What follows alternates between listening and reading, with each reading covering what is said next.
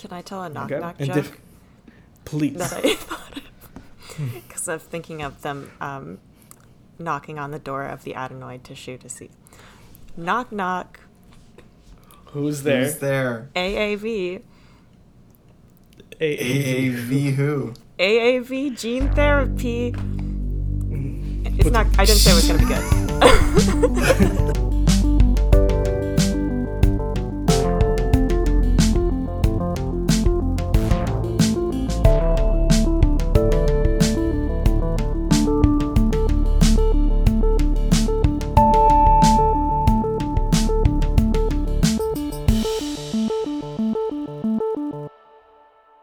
Well, hello everyone, and welcome to Not Yet a Doctor, the podcast where if you don't like your jeans, just go down to Levi's and get yourself a new pair.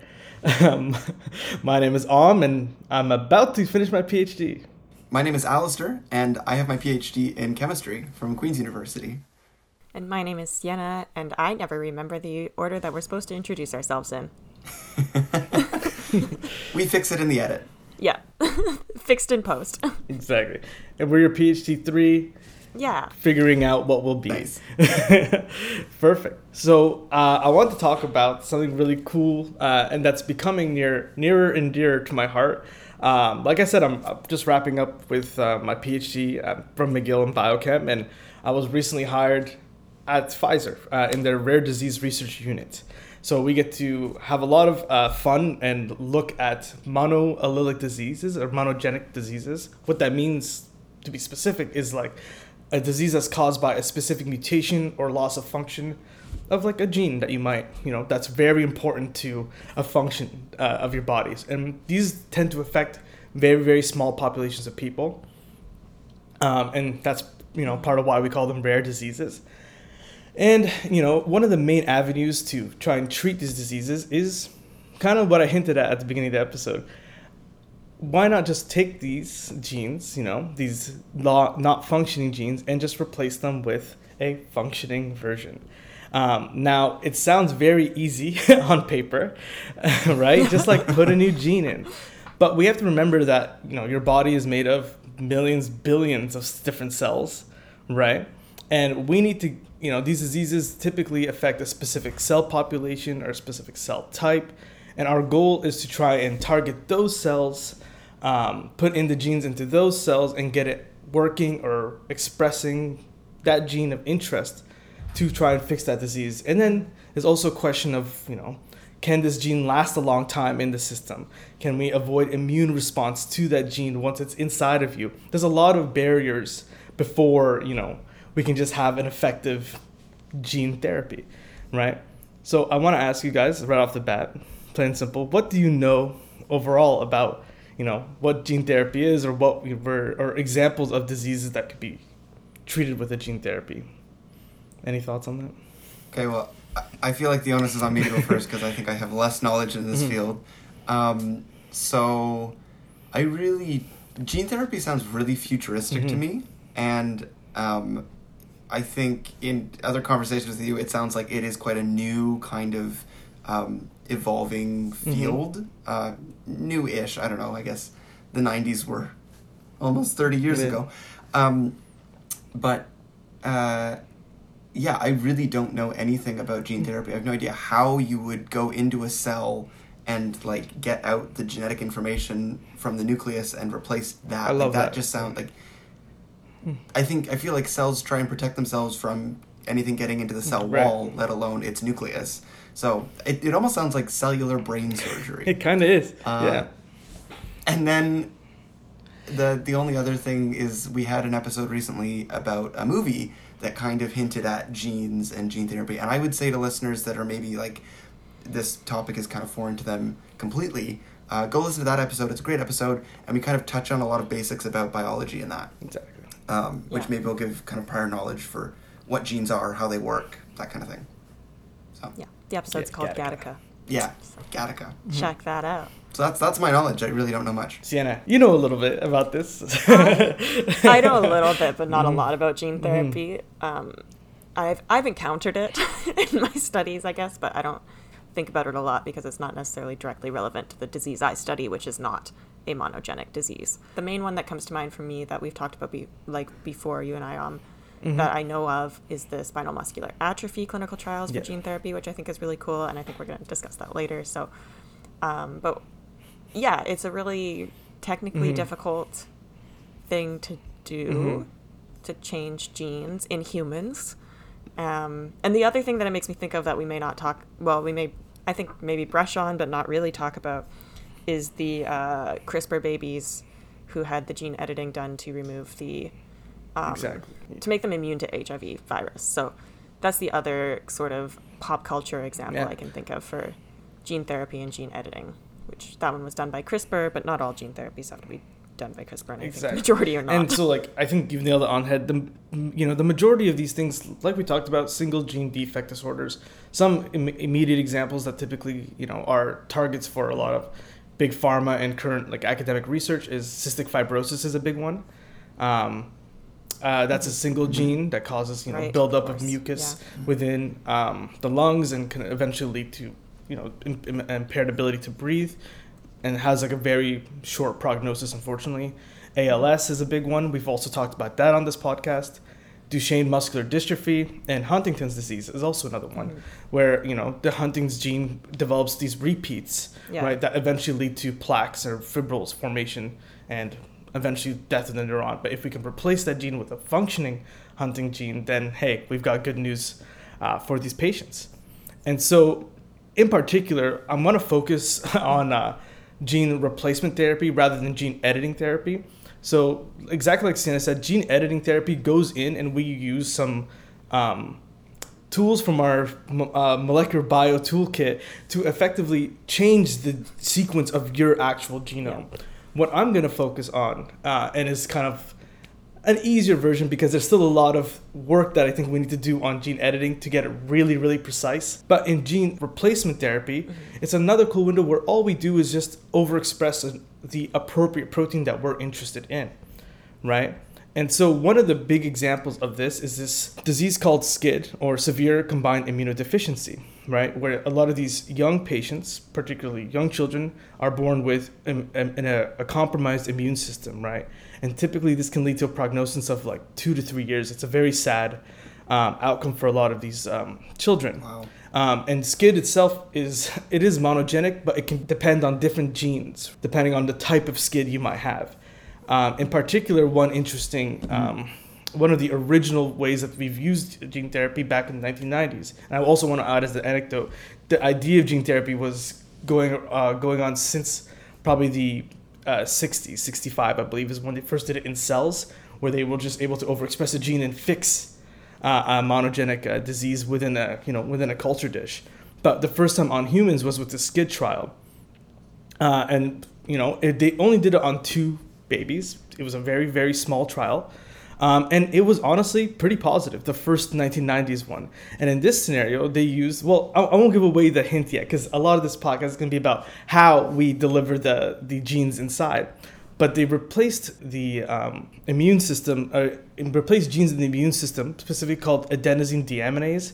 It's really, really important for the generation of DNA. And so that was a particular issue for their immune system, because the deficiency leads to a block in your ability to make T cells and natural killer lymphocytes. Those are really, really important players to your immune system and your ability to fight off disease. So once they were able to replace this gene in these children, it was not a perfect response. They did see increases in the counts of T cell or NK cells, but not as good as their control subsets. So it was a positive first start, and we want to look further into it. And so, moving forward a little bit into, the millennia, the 2000s, they focus on another version of SCID called X-Link SCID. This one is caused by a mutation in a gene known as the gamma chain of the cytokine receptor, okay? And this is also important for the ability for these immune cells, T cells, B cells, and natural killer cells to also divide and proliferate. The B cells in particular are important for your memory, right? The memory of your immune system to remember when you had a previous infection. But what's important here is that they weren't able to these children weren't able to actually develop an immune system. And these are older children now. We're talking now between the ages of 10 to 16 in this trial. And so X-linked is a little bit less severe, but still shortens lifespan significantly. So in this trial, there were 12 patients. Of those 12 patients, 8 of them had a really great response. They did well. And this was really interesting because what they did is they took the stem cells, hematopoietic stem cells, go back to our stem cell episode, plug that in, right? And also even a little bit of the cell fate episode. And so they took these hematopoietic stem cells. These are of the lineage that make your immune system, particularly your leukocytes, if I recall correctly. And I think your lymphocytes as well, but someone can correct me on that later. But that's okay. So they these are hematopoietic stem cells, and they did the gene therapy on those cells specifically and then re-injected them back into the patients. So really, really targeted in this scenario. And then once they put it back into patients, 8 of them did well, but the big downfall was 4 of them unfortunately developed leukemia, right? And this has to do with the vehicle, the means of which we got these genes into the cells. Quick question about that. So the leukemia was caused by the way that they were introducing the cells. It had nothing to do with the illness. Like it wasn't like SCID doesn't cause leukemia. I don't believe so. No. Yeah, because your cells don't divide in the first place in SCID, you couldn't develop that. So and they also compared it, of course, to the patients, the placebo patients, and they didn't develop it. Right. In this scenario, they didn't use placebo; they used a history. So we'll get into that too in these kind of gene therapy trials.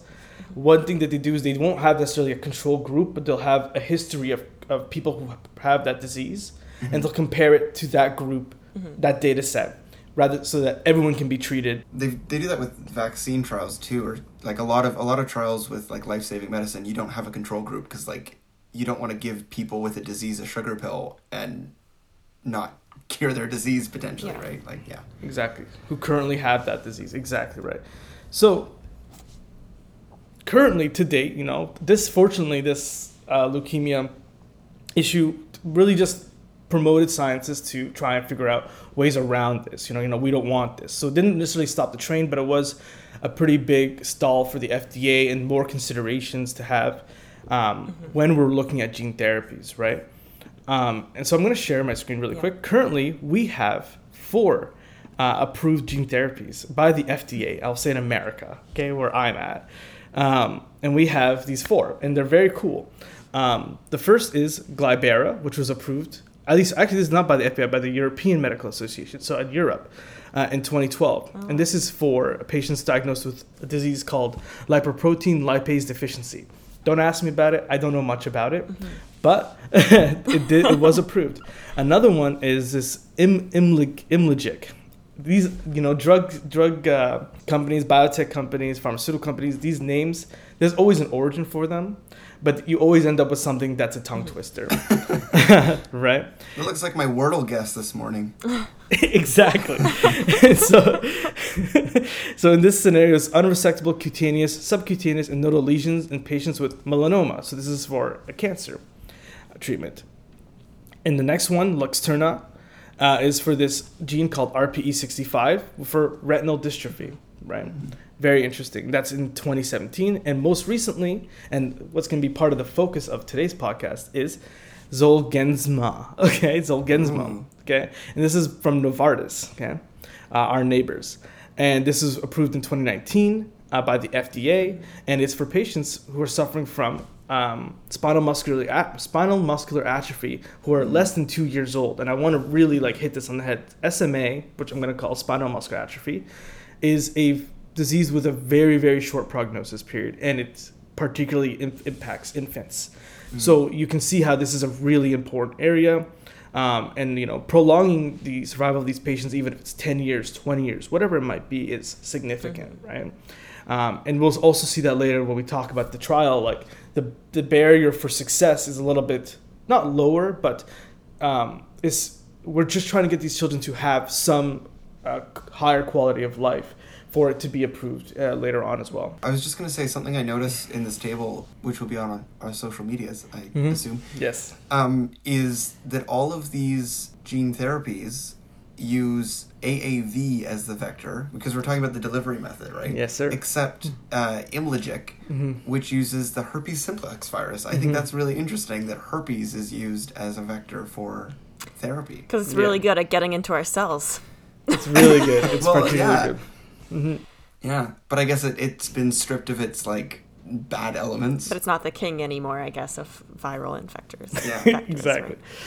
Yeah, for humans. It's so all these vectors are. This is gonna be today's focus, right? Mm-hmm. My goal is to talk about how do we get these genes delivered, right? Yeah. Gene delivery service, the Uber service of genes. into the cells that we're interested in, and I hope that we have a really cool discussion about this. Yeah. Today, I want to. So there are many ways to do this, right? And I have a little table here that talk about all the ways currently, whether that's off from the bench, all the way to clinical trials, ways that we can get DNA into a cell. And I'm going to go through it very quickly, and I'll talk about which I'm going to focus on. So we have these nucleic acid-based methodologies, which just means we put in the nucleic acid and we hope that the cells take it up. And when I say nucleic acid, we're talking either RNA or DNA in this scenario. Okay, and so we have these decoys, which basically can sequester other proteins and cause them to not function anymore. We can do expression plasmids. These are plasmids or tools that we use to overexpress a gene in a cell. Mm-hmm. We have things like artificial chromosomes. Similar thing is, you can think of it exactly like the name says. It's like a chromosome, but it's just hanging out, and we can keep it in there. Exactly, it's made in the lab. And each of these, and I'll also include this, I think this is probably a more interesting one to include for our social media, have different persistence, how long they actually last. The therapeutic window is what we would call that, right? And different ones like the straight oligonucleotides, so just chains of nucleotides, usually hours to days. And where an artificial chromosome or a transposon can be pretty stable because they go into our genomes. They can actually integrate into our genomes in some scenarios. And we'll talk about that. And that is a significant problem to a lot of the therapeutic interventions we're going to be using. I like in this table that the duration of persistence for the artificial chromosome is stable. It's plus or minus stable. And so the reason... Exactly, and we'll get into this as well. The reason for that is that it can integrate and it can also not. But in both scenarios, it hangs out within the cell. One thing that's missing here, and that's relevant to us nowadays, is what's called, is RNA itself, okay? And so this is particularly interesting because of the COVID vaccine. Yeah, right? Exactly. Mm. I want to make a note that the COVID vaccine itself is not a gene therapy, right? What it is, what it's doing is very, very similar. It's introducing an exogenous gene or exogenous protein. And when I say exogenous, I'm trying to say, what I'm trying to say is not human, right? A viral particle. And it's delivered by what's called this lipid nanoparticle, okay? And this lipid nanoparticle goes into the cell, goes into your muscles in particular, right? And can actually go into the cells, thankfully, and then the RNA is released. And then that RNA makes protein. We know that, right? From kind of how we work. It's DNA, RNA, protein, but we can skip the whole DNA step if we can just put the RNA in there. Yeah. And the other benefit of that and why it's such a great vehicle for a vaccine is that it's short term. It's not long lived. But that's something to keep in mind because right now a lot of folks and a lot of companies are trying to push the use of RNAs for gene replacement therapy, right? Particularly if it's something that occurs in cells that divide rapidly, right? For example, like a liver disease, PKA is one that comes to mind immediately, where you can treat the liver cells and they divide very quickly. So you always dilute the effect anyway, even if we use a virus or some other means, any of the nucleic acid-based means. So you would have to do repeat injections probably on a weekly basis. It's not great, but for a disease that could, for a therapy that could prolong your life dozens of years, I'm going to take an injection every week, right? There's no debate about that. But let's get into the focus of today, which is the viral-based means of delivery. And it sounds scary, right? You're going to put a virus in me? We're not putting a virus in you. We're just taking, right, the structure of the virus and putting in a payload. And so think of it more like a Trojan horse, right? The Trojan horse is not a real horse. For those who are confused. We're not putting real horses in their cells, okay, guys? Exactly. Don't worry. So we're not putting a fully functioning virus. It is functioning, but it has a different payload. Yeah. So to put it simply, I don't want to get too deep into, you know, how viruses themselves work, but a virus is, you know, not necessarily living in the same way that your cells are. They need your cells' machinery, okay, to divide and make more of themselves, right? That's how a virus works. That's how you get a high viral load. That's how we test for COVID, you know, day to day, right? The virus needs your cells, so it'll infiltrate your cells. It'll use the machinery to make more of itself, and in doing so, you make more and you get infect more cells, take over the whole system, and in some scenarios kill, in other scenarios... And eventually the whole world. Exactly. Eventually the whole world, right? In these scenarios, we kind of take that away and we select for different viruses based on how often they replicate, how efficient they are, and how do they cause symptoms? Do they cause disease, right? And so we have like retroviruses, we have lentivirus. For example, HIV is a retrovirus. Yeah. I believe that's right. And then we have these adenoviruses, which are like the common cold is an adenovirus, right? I've seen Epstein-Barr virus, very rough one, herpes virus, and a variety of others. But we use these as basically cargo loads to deliver our gene products inside. And exactly like Alice said earlier, some of the, you know, go-tos seem to be the ones that are, you know, 3 out of 4 times being approved are these AAVs. So what is an AAV? Why do we care about it? Why is it interesting? So AAVs were first discovered by Bob Atchison, David Hogan, and Wallace Rowe in 1965 from extracts of human adenoids, okay? Do you guys know what adenoids are? No clue. Any idea? Never heard of this. No.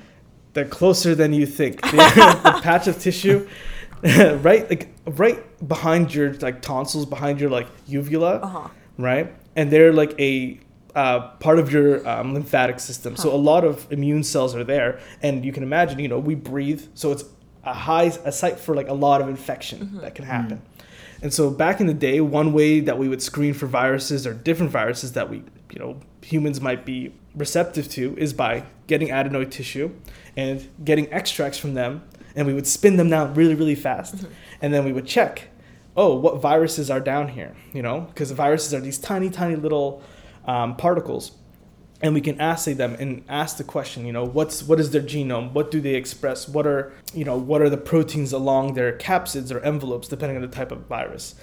For those who are interested, capsids, envelopes are just the coating around the DNA for a virus. And so, so they take those adenoids, take them in cells, we can culture them, spin them down, find out which viruses are there. And they found this weird set of viruses that, for whatever reason, weren't dividing even though they were infecting cells, right? They were going into the cell, they were just hanging out there, and they had a really not great viral potential, right? But that also allowed them to be a really cool tool, right? I also want to add that, you know, AAVs, we get infected by them all the time. They're everywhere. And typically, for most humans, we get infected around 1 to 3 years of age. And it's not associated with any type of disease or illness. So like we don't even respond to it. They infect us and we're like, it's just another day in the life. Right? Just hanging out. Exactly. And so they're part of this family, these AAVs. And I'm going to spoil why. I'm not giving the full name of the AAVs yet because I'm going to tell you why in a second. They're part of this family called the dependovirus family. And so what it turns out is that the reason that they don't have like a high viral potential is because they actually need a secondary virus to help them to integrate into our genomes and then make more virus, right? And so that's usually another adenovirus, right? Or a herpes virus or a papilloma or vaccinia virus. All of these different types of viruses can actually promote its entry into what's known as the lysogenic cycle. But don't worry about that. That's for the virologists out there. Okay, and so once they extracted these AAVs and were like, these are kind of lame versions of viruses, right? You know, but hey, don't worry, we're gonna redeem them in a moment. It turns out there are 13 serotypes, I'll explain that in a second, of AAVs, 1 through 13. And each of them have differences in what's called tropism, okay? And their ability to transduce, so their efficiency of transduction. I'm gonna explain all these weird words I just said. Serotype, okay, is another way of kind of not speciating, but telling the differences between viruses based on what's around them, like based on how we classify them. So it's not genomic, it's not a real species difference, but it is a features difference, right? The second crazy word I used, tropism. Tropism is how we kind of describe what type of cells these viruses like to infect. So when we say like AAV2 has a tropism for X tissues, it just means we're just saying that it prefers to infect these type of tissues. And this tends to be about like what receptors are on those cells and which ones are more amenable, right? And last crazy word I use is transduction efficiency. What do I mean by that? Once the virus is in the cell and it puts its genes out there, there's a question of how much of that gene will it make. You can make tons of that gene from one DNA strand, or you can make not very good. Not a high transduction efficiency. So that's kind of what I'm getting at. How much of that gene or protein is being made off one copy of the viral genome? Does that depend on the virus or the cell itself? Because I would think both. That, like, okay, yeah, because the efficiency of like DNA transduction or like, you know, turning DNA into proteins or would depend on the cell. Like the virus really doesn't have any say in that. I would think. That's not quite true. The virus has a say. The virus has a say. Because, sorry, I'm going to see Sienna explain it. Well, I don't know if I'm going to, the answer that I know, but that is just like the in my heart answer that I picked up through, you know, putting pieces together throughout my PhD. But I've not been told this explicitly, so like I could still be wrong, I think, is that the transduction efficiency is also dependent on like how easy, like similar to tropism, you know, certain serotypes prefer different cell types, but also then the virus is more or less efficient at getting into any cell that it's shown. So its own ability to get into the cell and then get like the put the DNA in the cell is relevant to the transduction efficiency. You're exactly like, even if you give it its favorite cell type, it might still you might need 1,000 viral particles to infect one. So, or you might need 2 viral particles to infect 2 cells, and that's like a really high transduction efficiency. That's like 1-to-1. Exactly. So that's one component of things, and then there's another component of like the actual DNA sequence itself, right? The DNA sequence, depending on like the type of this is a whole other deep lore of biology. But, deep lore. You know, the promoter region, we talked about transcription factors before, right? And their signatures. These viruses kind of like hijack, right, our transcription factors to make the RNA than the protein. I should note that these adenoviruses have very small genomes, 4 kb. I want to, they're kind of, they're that's tiny. That's only 4,000 base pairs. That's only 4,000 like base pairs. Oh, that's what KB stands for. We have single genes that are bigger than that. Like, it's very small. It's very tiny.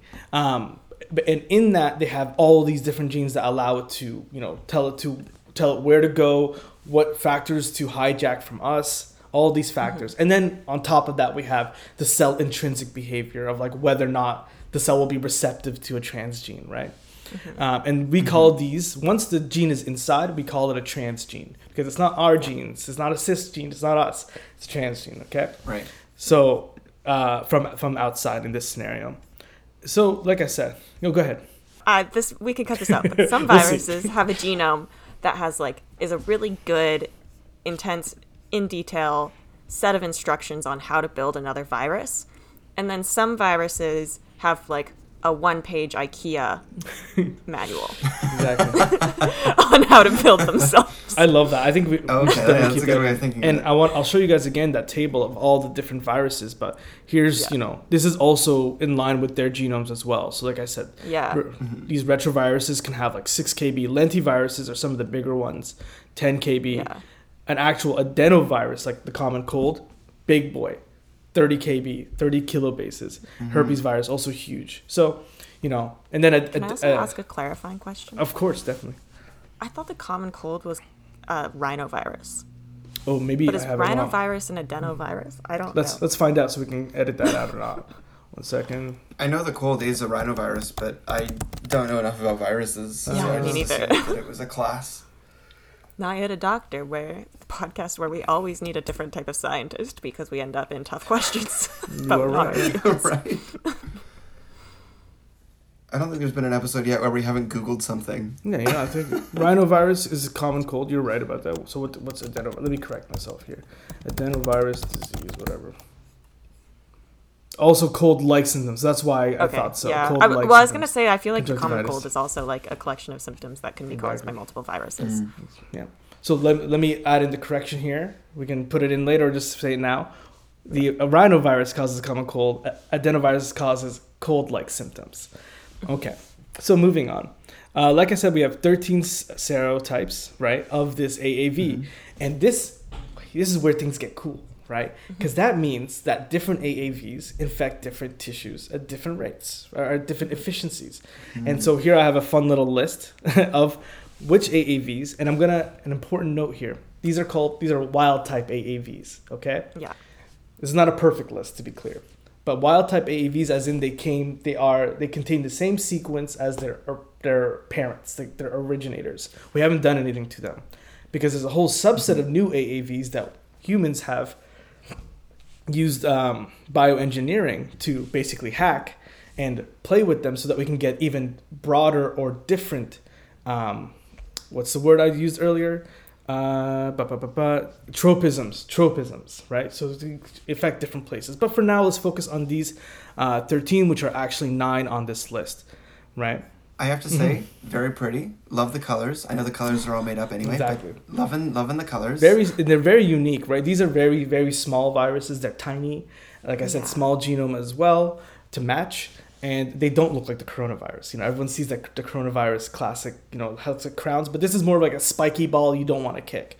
Okay. It looks like a dryer mm-hmm. ball, but yeah, I like scale that down to very, very small. Yeah. And so, you know, for the sake, you know, this is the case in mice, but I also have the serotypes and the tropisms in humans underneath. But for like AAV1, for example, it's like liver, heart, skeletal muscle. Mm-hmm. AAV2, liver, heart, and muscle. I'm going to tell you guys a secret here. Liver loves to be infected by AAV. Yeah, I was going to say, liver is promiscuous that way. They're all. Mm-hmm. Right. It's liver's all over the place. Any thoughts about this? I want to hear your, you know. This most list doesn't list, like, the CNS tissue types, which I see in your table below. Brain for a couple, but. These call it brain. Bearing in mind. Go ahead. I'm only interested because we talked earlier about the AAV gene therapy for the retinal degeneration mm-hmm. disease. And I know that in our lab, we use AAV2 for retinal mm-hmm. and transduction because that one is apparently pretty good for what we're trying to achieve. But I don't know if they would use AAV2 or a different one. So I think you nailed it on the head. So for the CNS, this is not a perfect list, but AAV2 does infect retinal. So you're doing a good job. Don't worry. Oh, yeah. And retinal pigment epithelium is on this new list. Here we go. So yeah, they probably... Well, yeah, I don't know which. They got 5 to choose from. That's great. Exactly. It works out. And these ones have different ones. I think AAV8 mm-hmm. is probably one of the higher efficiencies, but AAV8 also has its issues. Like you're trying to balance like getting specific targeting and, you know, not impacting the liver, which we'll get into why it's such an annoying little issue. So, you know, like particularly diseases of the liver are awesome to treat with AAV. Okay. So we'll get into that a bit later. Particularly interest for me and also for Sienna, I'm sure, is the central nervous system, right? Our goal mm-hmm. is often in the disease that we work with, ALS for myself and MS for Sienna, our goal is to infect the neurons. And so we like to use things like AAV9, AAV8. And I want to signal back to another episode. I'm killing it today with the back cells. But in the cell refate episode, we talked about how the retinal ganglion cells, were infected with AAV. Okay, great. What else is cool about AAV? So much more. We've gotten to tropism, we've gotten into transduction efficiencies, but it gets even more interesting. So AAVs, once they're inside the cell, they will retain themselves as what's called an episome, okay? 90% of the time, let me be clear, 90% of the time, which is pretty good for a virus. What that means is that without the adenovirus helping out or any other virus helping out, it won't integrate into our genomes. It'll just hang out in our genome on a specific chromosome. And that's where it gets really cool. It's not random. It goes to a specific chromosome. It's chromosome 19, okay? And it likes to hang out there. Chromosome 19 is small. Chromosome 19 is small. That's what I know about chromosome 19. That's all I know about it. But it's great because it contains this site called the AAVS, or the AAV signal, okay? Huh. This has been conserved in us through evolution, okay? There's a lot of reasons. Go ahead. Can I just go a brief tangent? Please. This where I'm not going to say anything of use, but maybe something that'll like pique people's interest so they go like Google more, is that like there's a lot of reasons why we would retain like viral sequences and like viral interacting sequences in our genome, and especially in our CNS tissue. Like our brain depends on a lot of viral sequences and probably has a bunch of viruses associated with it. So very cool, cutting edge research into this stuff of why our tissues interact with viruses and how useful it is for us. Exactly. We should do an episode on that someday. Go Google it. I can't say any more than that. Exactly. So like I said, 90% of the time they hang out at chromosome 19 and they just sit there, thanks to the expression of these two proteins called the rep proteins. Don't worry too much about them, but they act like transcription factors where they'll hold the DNA, the episomal viral DNA. And when I say episomal, I'm saying epi because above the genome. We've talked about that before, right? And it's like its own little chromosome. Yeah. So zomal, episomal, not part of ours. It's like an ice climber chromosome. And it stuck its pick into the genome. And yeah, and it's rep the reps are the life. Yeah, these rep proteins are like the ice pick there. So they hang out there at these rep binding sites. Very cool. And the other cool thing is that they're able to transduce dividing and non-dividing cells. And that's an important thing because most viruses only infect dividing cells. That's a problem. Our neurons, on a general, I'm gonna say 98% of the time are not dividing. Yeah, I'm gonna leave room for those who are researching that, because there's still research going on with that. So that's an important one. And our muscle cells aren't dividing once they've become muscle. Yeah. The pre muscles are dividing. It's like the pre neurons might be dividing. We'll get it. That's another whole other episode too. We don't even need to talk about it, but neurons pretty much don't divide. Don't worry. Exactly. About it. So that's important, right? Again, for diseases, right? When we want to treat individuals, and the important thing is that it's particularly nice to do gene therapy in cells that don't divide because it allows for the therapy to hang out there for a long time. When cells divide, right, this episome doesn't divide like the other DNA that we have, so it ends up getting diluted in dividing cells over time, right? So like I said earlier, like in liver disease, your liver divides like crazy all the time, and that makes it great and also difficult for treating certain diseases. You need a chronic treatment in that scenario because you'll dilute out the episome from the AAV in this scenario, right? So now, it sounds all good, right? Like we have this virus, this cargo that can go in, all these things. So like the first challenge I would say is size, right? Like Sienna said, some of our proteins are massive. Yeah. And this, thinking of like, we talked about Duchenne's muscular dystrophy at the beginning as being a monogenic disease. Yet that disease is not one of the, there's no FDA approved gene therapy for it. And possibly one of the reasons why, I'm pretty sure the dystrophin gene is the one that's mutated in Duchenne's muscular dystrophy, and it's massive. Like it's bigger than the cargo size of most viruses. Exactly. So it's not going to be an easy feat to figure out how to gene therapy that into genes. You need kind of like a viral cargo convoy, and they all just go and each having a piece of it, and then you can like stitch it up together once it gets into the cell. That's an idea. I don't know, man. You should not say that on the podcast. You should patent that. I want to say something important that you exactly hit on the head. What the strategy is to deal with those kinds of diseases. That's exactly what they do. We send in viruses that actually have, one. I also want to mention that the AAV is single-stranded DNA, so that's also a fun, unique thing about it. At single-stranded DNA, and we have a second virus, that has kind of an overlapping sequence, but has the rest of the gene, right? And in that scenario, we can kind of double the size. Lego piece it together. Exactly. It'll piece it together once it's there, yeah. You said single-stranded DNA. That doesn't make sense to me because I thought DNA was double-stranded and RNA was single-stranded. Oh, but RNA has different base pairs. So that's... Never mind. So I answered my own whether question. Something's single-stranded or double-stranded just really depends on... how do I put this? Your mechanism, right, of how you are going to divide later. We have, we have chromosomes that... allow for double-stranded DNA and retention of this information.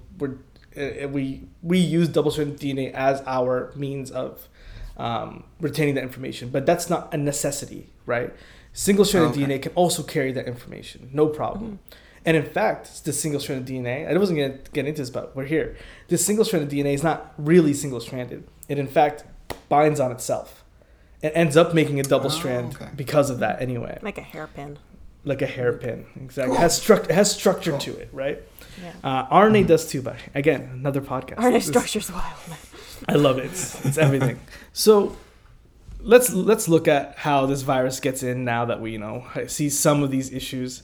Let's get a cool representation of what it looks like. 3D. Right? 3D. This is definitely going on the social medias. Yeah. And so you can see exactly like we're talking about these AAVs. They're outside. They have a capsid, which is kind of like this like cool Lego-like structure outside. Very geometrically fun. And they will go to the receptor on a cell. There's tons of different receptors for AAVs. I'm not going to list them all. And then the membrane of the cell itself, the membrane will kind of envelope it and allow it to go inside, right? Then the envelope gets broken down. The virus makes its way to the nucleus and it injects its DNA and just shoots it in, okay? And then it goes to chromosome 19 like we talked about, and bang. Now we have our cargo delivered to the nucleus and game on. This DNA with the new gene on it going to chromosome 19, is it kind of like a sticky note in a textbook where like you put a sticky note and like it has a new like... addendum? It's not really an addendum. It's more like we put a whole new page in. There's a page that's like messed up and has errors, and we put in an error that a page that has the correct. So does it actually like, if you have your DNA sequence all the going along, does it insert itself in there, or does it just like you said like ice pick kind of hangs off the side? It hangs off the side as an episode. Exactly. It doesn't go in. Okay. 10% of the time it can.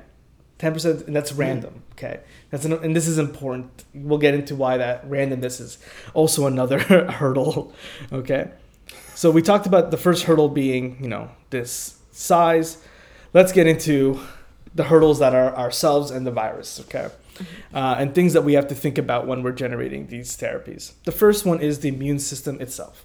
Okay, we have an immune system that doesn't like viruses being inside us. That's bad. We put in a virus. Exactly. Good job, right? And so, the good thing about AAV, interestingly, is it doesn't actually lead to a response from our adaptive immune system. So that's our second line of defense. Basically, when these AAVs go in and they go into the cell, they're not making more of themselves, and so the adaptive immune system can't really see pieces of that virus to make a memory of it. It's just like, oh, it's there and it's gone. It's like Houdini, right? But right? But because I mentioned earlier that we get infected with these adeno-associated viruses and their adenoviral partners. So our body has seen adenovirus before, right? So we have what's called neutralizing antibodies inside of us. Okay, those neutralizing antibodies, to put it as simple as I can, they'll bind the virus. Okay, and they'll just shut it down, Think like, I hope this has never happened to someone, but when your car gets like its wheels locked by like the police or by like a tow truck or whatever. Have you seen those like gadgets where they put on wheels to like stop them? It's like that. Like we do that to the virus with our neutralizing antibodies. In that scenario, it can't infect. It can no longer bind the receptor of the cell in the image I showed and internalize itself into the cell. So that's one first, first conversation having literally, I think it's like 90% of humans have these neutralizing antibodies. So that's step one. Okay. Step two. This is where we get into the integration component of things I was talking about. That 10% of time where it does integrate. This is particularly important because I also mentioned earlier that these guys love to pool in the liver, okay? Mm-hmm. And this happens, as you expect. Most of these therapies are delivered systemically. And what I mean by that is that we put it straight into the bloodstream. Now, there are other new ways to do this. So I'm not saying that's the only way, but generally the therapies that are currently approved are IV. What does that mean? That it filters through the liver. That's number one. The liver is one of the main places where old red blood cells go to die, and also where our blood effectively gets filtered. Because of that, and because the AAVs like liver cells, they tend to go into there. Now, a 90% chance of non-integration, great. That 10% chance suddenly skyrockets, right? Because 10% of every 100 cells is still 10 cells, right? Not good. And these liver cells, like I said, are dividing and are rapidly dividing. Mm-hmm. And so it can lend itself to hepatocarcinoma, hepato meaning liver cancer. If it integrates in a dividing cell, that doesn't get diluted. Exactly. That stays. That'll probably stay. But yeah, it's going to stay more strongly than like something that was just ice picked to the wall would. Mm-hmm. Is integration not the goal for the therapy in the target cells, though? Not anymore. Like, don't you want it to integrate? Not necessarily. If we want it to integrate, we need to do that. That's something that could be nice if we could direct that integration much more precisely, right? And epigenetics is a huge factor here.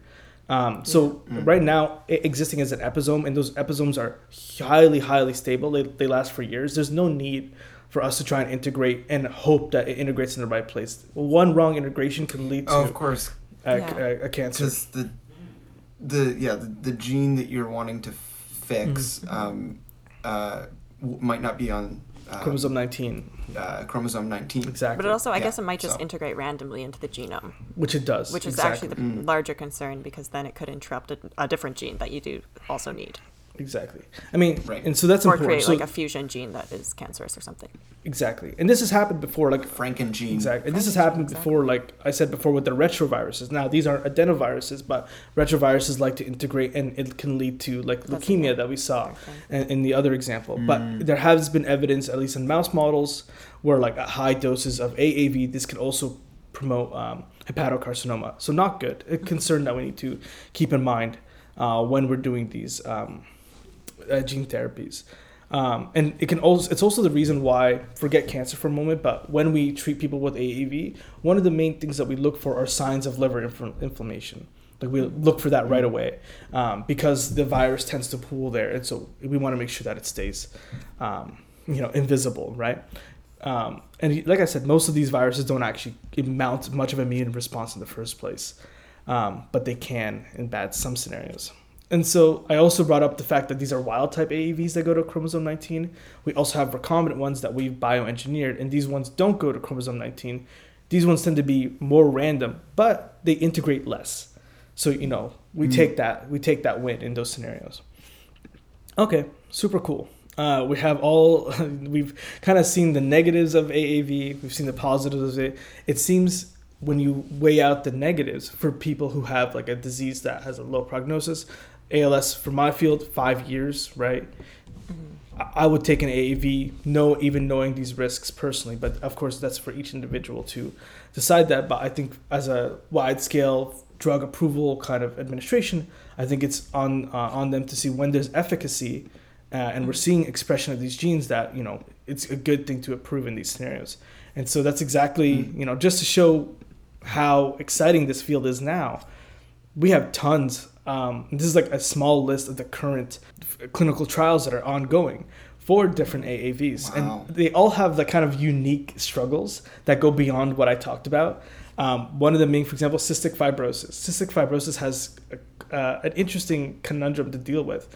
The clinical trials are very positive, and they use an aerosol rather than an IV. So like I told you, we're smart. We think outside the box.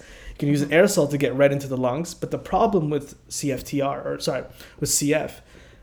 is that the lung itself has a lot of mucus and fluid that you have to get past, that the virus has to get past in order to infect the proper cells.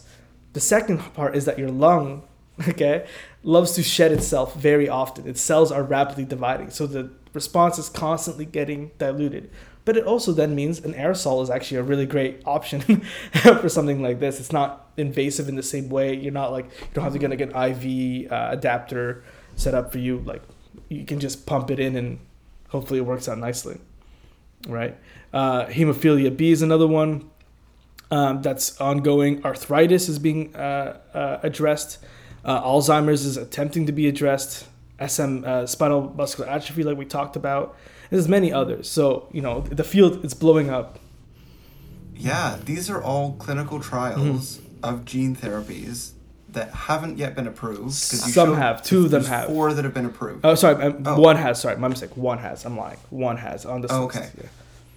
Yeah, because that one was on the other table. Mm. But there's only four approved ones currently. Yeah, only four currently approved. But this is just gene therapies in trials that use AAVs. Exactly. So there's probably even more using other vectors. Yes, right? There are. Exactly. And right now it's even moving towards really cool. Like I said, the lipid nanoparticles like we've done with the RNA ones, like that's being developed now as well. I think Moderna's probably really moving fast with these kinds of things. So yeah. They're focusing right now on vaccines, which is, I'm not going to say that's bad. That's great. But I think they will also then start planting their feet into other diseases and using this for gene therapy in the future. One other thing I noticed about a lot of these, and I think is something interesting to also take into consideration about both the development of a clinical trial for a gene therapy and the potential outcomes. It's for example, for Parkinson's disease on this list, they're doing two genes, GAD 65 and GAD 67. And there's only 12 subjects in this clinical trial. And the reason for that is, Parkinson's disease, there's a lot of genetic mutations that are familially linked. So that means they're assumed to be the actual probably causative gene involved in the development of that disease because there's a familial pattern of inheritance of the disease. And that usually co-segregates or goes along with then the inheritance of this specific gene mutation. But these are also incredibly, incredibly, incredibly rare gene mutations. Exactly. So GAD 65 and GAD 67 are not I don't even think they're the most common gene mutations for familial Parkinson's. And then also the majority of cases of Parkinson's are not even familial to begin with. They're sporadic or we don't know what gene causes them.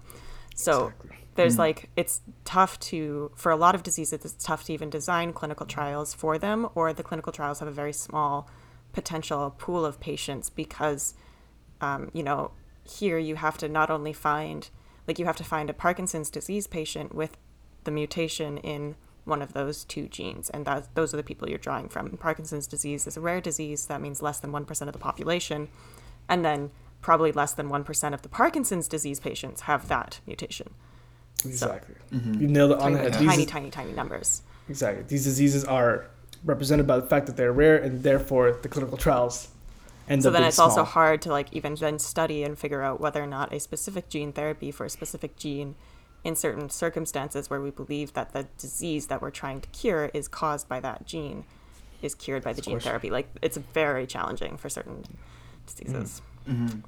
Do you know, talking about vaccines and, using that technology for gene therapy, I heard recently that there is a HIV vaccine in development. It's already phase 2, if I'm correct. Yeah. Is that a gene, would that be considered a gene therapy? Do you know, I don't know much about it. It's still a vaccine. I consider it under gene therapy-esque, right? Because it's you are... gene therapy light. Because you're not replacing a gene in that scenario. You're adding in a gene for your body to recognize, right? So it's not a therapy in the same way. So it's a gene vaccine, but not a gene therapy, right? Yeah. So gene vaccine. Exactly. But that's it uses the same technology. It's the same idea, right? I want to say something important here. The vaccines, some of them use adenovirus, to make a vaccine, right, as a payload. That's exactly how the Johnson & Johnson vaccine works. Mm-hmm. It's an adenovirus, right? And inside that adenovirus has DNA, and that DNA is the COVID vaccine, is the vaccine itself, right? So, yeah, very cool. Right. So, we talked about clinical trials. This is probably a great segue into the paper today, okay? And we're going to be talking about the SMA gene therapy. which is with one of the wildest names I've ever seen ever. But like I said, they're all like this. Onasemnogene abepvovec gene therapy. I nailed it for sure. For symptoms of infantile onset spinal muscular atrophy in patients with two copies of SMN2. That's one of the genes that they look for. With two copies of SMN2. And so it's an open-label, single-arm, multicenter phase 3 trial. These are all, open-label means they know what they're getting, right? Single-arm means there's only one treatment. Multicenter means across multiple different centers, different hospitals. Phase 3 means they've done the toxicity studies, and they've also done the immune response studies, okay, and safety studies. So now it's just a matter of, does it actually resolve disease, okay, in this scenario? So these are very short papers. I love them for that. And I figured it'd be fun for us to go through it together as scientists and getting to like the meat of the data very quickly. So like I said, all these, open label, single arm, single dose, phase 3. Not that, these are, what the point is that they're treating young patients younger than 6 months, okay, who have SMN1 mutations. Okay, SMN1 in this scenario is called survival motor neuron gene 1 or survival motor neuron 1. It's a really important gene for motor neurons, right, that control your muscles, right, or your movement, okay? And if you don't have these motor neurons, you will unfortunately pass very quickly, right? Not a good thing. Mm-hmm. So this is, you can see how it's really important to treat these. These patients receive a one-time intravenous infusion, intravenous systemic, like I said, of this AAV, okay? In this scenario, they use AAV9. So for 30 to 60 minutes, it's a lot. It's a big load of viral genome. And they do it one time. During outpatient follow-up, patients were assessed once a week, beginning at day 7. So it's day 7 after, so they're 6 months and 7 days, okay? Post-infusion for 6 weeks, and then once a month until the end. So 18 months is kind of their end point. They were trying to get to late stage disease. Most of these children die at 24 months. So 2 years old. So what they were looking for were outcomes are, and this is, very pediatrically determined, because the positive outcomes here are kind of, you'll see, is kind of interesting, but they need to be able to sit up for 30 seconds or longer. That's a sign of muscular fitness for an infant. And also survival itself, right? At age 14 months, was there more survival compared to the control group? Bearing in mind, Go ahead, Sienna. It says survival free from permanent ventilation. So at this stage of the disease, a lot of these kids can't breathe on their own, exactly. And so, and the control group here, like I said, is the data set. It's not these 14, I forgot how to write. No, sorry, it's more than 14. It's 22 patients. And the rest of the data set is previous patients that have passed from this disease. Between these 2 dates, 22 patients with spinal muscular atrophy type 1 were eligible and received this AAV. 13 of them, of the 22 patients, achieved functional independent sitting for 30 seconds or longer at 18 months of age visit. That's really good. We're talking more than 50% of the patients had a response to this drug. Mm-hmm. Okay. And 20 patients, let's make sure I read that right, 20 patients survived free of permanent ventilation at 14 months. Again, a huge, huge increase. Okay. Mm-hmm. All patients who received this drug each one had at least one adverse event. What that means, it doesn't mean they all had some terrible outcome. It can be even liver inflammation or some sign that they're, not something to be concerned about. They're also not necessarily related to treatment. It just exactly they had something yeah. mm-hmm. during the mm-hmm. clinical period. Yeah, go ahead. You say here that the most common was pyrexia. What is pyrexia? Pyrexia is a fever. Oh, okay. So that's actually the not most great, common but... infant adverse event was a fever. Exactly. Mm-hmm. So not necessarily related to the drug, but it could. But it could be. But it also, like I said, not necessarily true. But all treatable, that's the thing. So at the end of it, interpretation results from this multi-center trial build on findings from the phase 1 START study. That's what they call their phase 1 START, by showing safety and efficacy, like I said, has statistical superiority and clinical meaningful responses when compared to observations from the natural history cohort. Like I said, that's a database. So the favorable benefit risk profile shown in the study supports the use of this AAV for treatment of SMA, right? So very cool, very positive so far. This is usually the bulk of the data because I'll show you guys here. There's a lot of work that goes into these clinical trials. It's a huge effort. Hundreds of folks are working on making sure like the patients are aware of the risks. Are also we have like appropriate selection of patients, right? Because we want to make sure we're treating the correct disease and treating things appropriately. Making sure we know what we're working with. Basically, we're trying to, because humans are a diverse group of folks. And so they did a really good job, I think, even on how they selected their patients. I think these are all young children, typically, like I said, but 6 months is when they usually start, and then even like, I thought even like the race stats were pretty good. Like they were able to 50% white, 27% other, 14% black, 2% Asian. It's pretty representative, I would say. Yeah. 9% Asian. 9% Asian, what'd I say? 2. Two. Sorry, my reading comprehension is not on it today. Sorry, but it's fairly representative of what we see day to day. So that's a good sign that people are doing their due diligence to some degree. Can we scroll up to the previous figure on the this flow chart? Yes. So let's talk about that. So like I said, at the beginning of the trial, they were able to identify 26 patients with SMA. 4 of them were ineligible. What makes someone ineligible? 1 unfortunately died prior to the beginning. 1 had a body weight that was lower than 3rd percentile. That's very concerning because if you have a low body weight, it tends to be predispose you to efficacy for therapeutic intervention, right? Mm-hmm. You want to have like a healthy body weight because these can tend to mount an immune response, which can make any reason that you're losing body weight even worse. So we want to keep that in mind. And 2 of them had signs of aspiration or inability to tolerate non-thickened liquids. This is a really, really important aspiration issues, and particularly if you can't breathe, if you can't breathe appropriately, it's already kind of signs that the disease may have gone too far. And the ability to tolerate non-thickened liquids, I looked into this a little bit because I don't know a lot about this, but my understanding is that this has to do with the ability to actually be able to take the drug itself intravenously, right? And it's also a symptom of SMA. Right? So it makes it difficult for intervention if you are at that stage in SMA. Right? So at the end of this, 22 enrolled. Okay.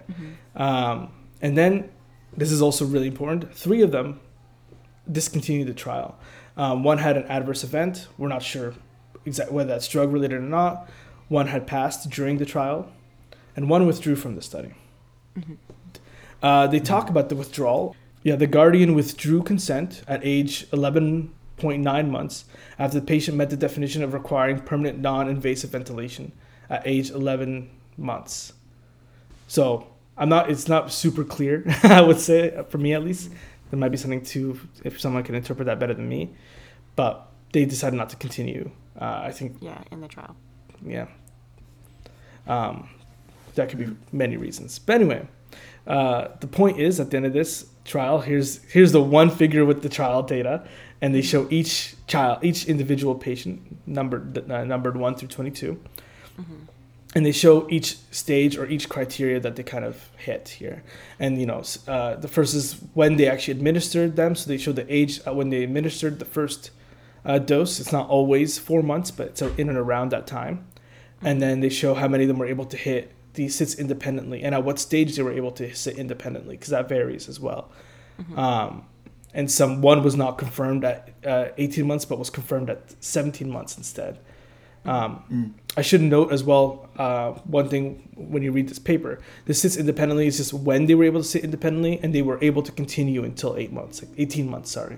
So they were still good. It's just, this is the stage at which they were able to do that. Oh, I see. So the triangle is like when they first were able to do it, and then from then on. Exactly. Because I also presume that for potentially for some infants with SMA, it's possible they might reach the milestone of being able to sit independently, but then due to muscle wasting and muscle disease, lose the ability. Exactly. Gain it. So I think that's why it's also important to confirm that it remains. Exactly. Right. So that's, you know, it's very positive. You know, we're getting, you know, like I said, 50% of these patients are able to sit up at 18 months. They're also able to, and this is really important, these are quality of life metrics, right? Yeah. What's called morbidity. So ability to tolerate the thin liquids, like I said, 50% of them are able to do so, fed exclusively by the mouth. Like we talk about, the tongue is a really, really interesting muscle and also controlled by the cortex. And 86% of them are able to be fed through the mouth, and then maintain a consistent weight with age. We're talking 64% of them. You know, the weight loss that's associated with muscle loss is very similar to like anorexia, right? And so that's a sign of the atrophy as well. But overall, very positive results for these infants. And they're continuing now to be tracked for, you know, the continuation and their prognosis effectively. They are hitting metrics that were not being hit before this therapy was available. So it's very positive news in general. And then if you are interested in like the actual adverse events, bearing in mind that, you know, the drug-related events, I think there's only just 2 or 3, and they have an asterisk because even then they can't necessarily prove that that's the case. And I told you guys earlier about the liver inflammation, right? Here are 2 of them here. These aspartate aminotransferase, alanine aminotransferase increases, signs of some liver impact, but very, very minimal and not really, and kind of expected as well from the drug, right? Also treatable. I think in most of these trials, they treat the patients with prophylactics as well to try and like fight off any potential infection or disease. Well, I shouldn't say disease, but impact from the drug or secondary effects. Just try and keep like a more sterile environment for the kids in general. So overall, very positive. You know, they're all doing. The majority of them are doing very well. And teething is on the list of adverse events. Teething is on there, exactly. They started teething, but they have to know anything, right? And I know it's funny, and I think like maybe interesting to our listeners to know that, you know, like they really list everything that might happen. Exactly, like, and these. I was gonna say nasal congestion's on there. I'm like, what kid doesn't have nasal congestion? Exactly. Like, what kids in this day and age? But they know everything. I used to work for a company that did phase 1, 2, 3 trials, and it's you can get some patients who call in and say like, oh, I have this symptom, and we have to like add it in, call the FDA, call Canada Health. Why am I forgetting what it's called right now? Or the EMA, the European Medical Agency. Why am I forgetting Canada's Health? Health Canada? Health Canada. It's Health Canada. So, okay. It's Health Canada. You were forgetting it because you were kind of there already. Exactly. That's true. So Health Canada as well. So we have to like call them and like amend the protocol and add these things, and it's very like a tough process. But in general, this is some really, really great data. It is a small group, but that's expected. That's part of the nature of this kind of trial, especially when you're seeing such a huge response to a drug. There's sometimes you don't even get responses like this. Like some of the best examples are like the statin clinical trials, where like the statin inhibitors, where they show like a 5% change, a 5% change, and a 5% difference. Sorry, and they tout that as like some big effect. It is an effect. It's statistically correct, and because of that, it was approved. But despite that, this is a really good clinical trial compared to many others. So. I think it's interesting just generally in the study. They only had 22 participants, but amazing results. I think there's more authors on this paper than there were participants in the study. Yes. Or at least there's more institutions. The institutions are all listed on the side there, and I think there's more institutions than participants in the study. Bearing in mind that each of these institutions, so there's like the faculty that works on this, there's like the actual company that works on this, and each individual PI at each hospital where each child is at, right? Yeah. So you're exactly right. You've nailed it on the head. So it's really cool, very interesting, and I hope that this gives our listeners kind of a little bit of a taste of what gene therapy has to offer.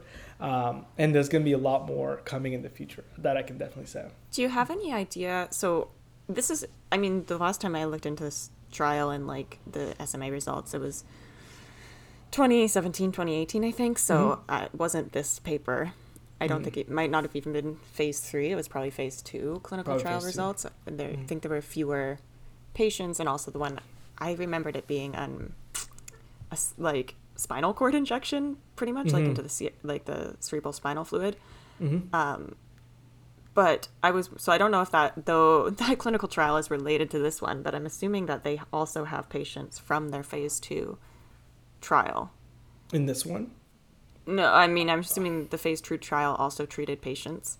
And do we, right. or alternatively, like the trial that I'm thinking of from 2017, 2018 treated patients. Mm-hmm. So were you able to find anything on like the more longer term follow-up of these patients? Because like this only reports to 18 months, but I, of course, am wondering or curious, like, for those people who were treated initially, I guess also these people, this clinical trial was done through 2017 to 2018. So actually, that's right. Yeah. I mean, it says we only they're only reporting on the 18-month endpoint mm-hmm. outcomes, mm-hmm. but, you know, you wonder, it's now 2022, it's been 5 years, how these mm-hmm. kids are doing, you know?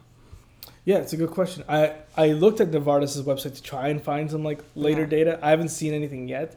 Usually around 5 years is around the time they do some follow-ups, right? Yeah. But yeah, I didn't find any data on that. Maybe we should look. I should look into more anecdotal. Obviously they don't release the information to the patients as like violation, of course. But especially with infants. Exactly. So it'd be interesting to see. Yeah, it's a really important question. Yeah. Mm-hmm. Do you know why they picked 18 months as the endpoint?